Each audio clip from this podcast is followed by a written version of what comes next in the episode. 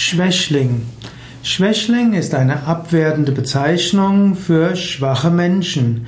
Schwächling kann bezeichnet werden in zweierlei Hinsicht. Man kann jemanden als Schwächling bezeichnen, den man als körperlich schwachen Menschen ansieht.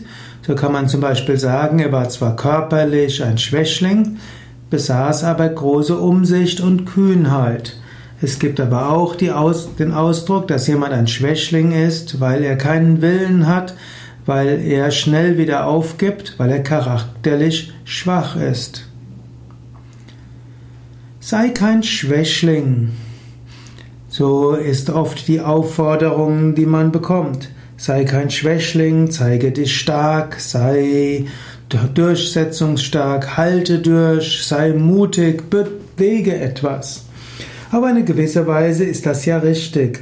Man sollte nicht zu schnell aufgeben und man sollte manchmal weitermachen, auch wenn es schwer fällt.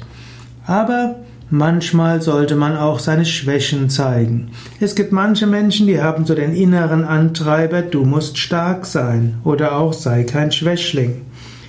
Manchmal aber ist es gut, sich schwach zu zeigen und um Hilfe zu bitten. Es gibt die schöne Aussage, Menschen achten dich für deine Stärken, Menschen lieben dich für deine Schwächen. Daher zeige manchmal auch deine Schwächen, umso mehr wirst du geliebt.